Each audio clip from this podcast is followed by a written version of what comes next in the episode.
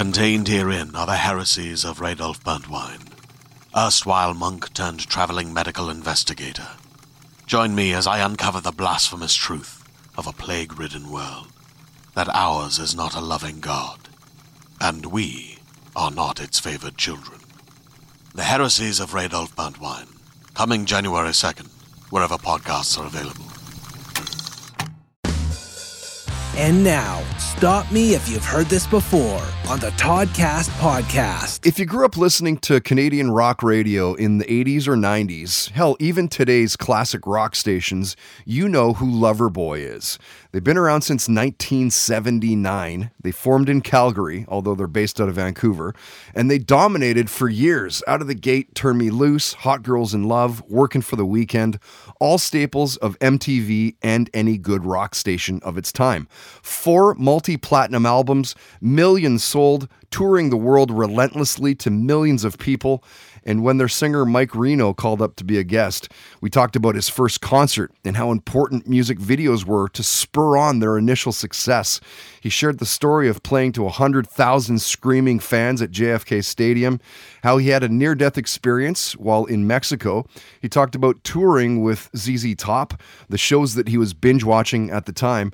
And stop me if you've heard this before.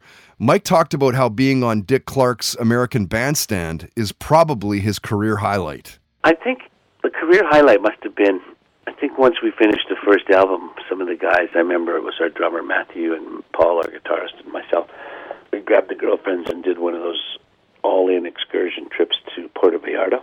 Mm-hmm. Scraped together like 900 bucks each to get, get down there. This is in the early days when we didn't have two nickels to rub together, so right. it was a big accomplishment for us. and we got down there. I think Matty went over to Yelapa on a boat with his girl, and Paul and I stayed in a hotel on the beach with our girls, and it was just pretty cool. Until about three days later, when uh, somebody came down to the beach and got me. This is now, believe it or not, this is the time before cell phones. I know, I know. There was a time before cell phones. Mm-hmm and uh, they didn't really even have phones in the rooms unless you went through the operator. And it was kind of one of those kind of areas. Down in Mexico, things were always a bit slower. And uh, so he came. Somebody from the front desk came and got me. There was a. a I thought, I don't know what's going on, but I went up and the phone was Bruce Allen. He says, Mike, I want you to get the guys together and get your butts back to Los Angeles. Dick Clark thinks you're his next favorite band. He loves you guys. He wants you on the show. And I, my life kind of then. In my mind, I went, "Are you kidding me?" Because I don't know if everybody remembers Dick Clark, but he was the he was the biggest thing going. If Dick Clark was a huge enterprise, but if he dug you, everybody would go and buy the record like the next day or the same day. And if you made it on the show, you were a huge success. And in my mind, I had said to myself, "This is huge." And to be honest with you, that's probably one of the biggest things that, you know, happened. Stop me if you've heard this before on the Toddcast podcast is brought to you by Puff, purveyors of quality cannabis accessories since 1995. Use promo code TODCAST and get 20% off all regularly priced accessories and apparel in store and online at puff.ca.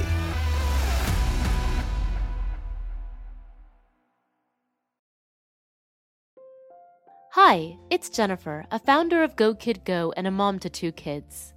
Join my family on the story train with calm conductor Birdie each night as we travel through the magic rainbow tunnel to everywhere and anywhere to find the best bedtime stories.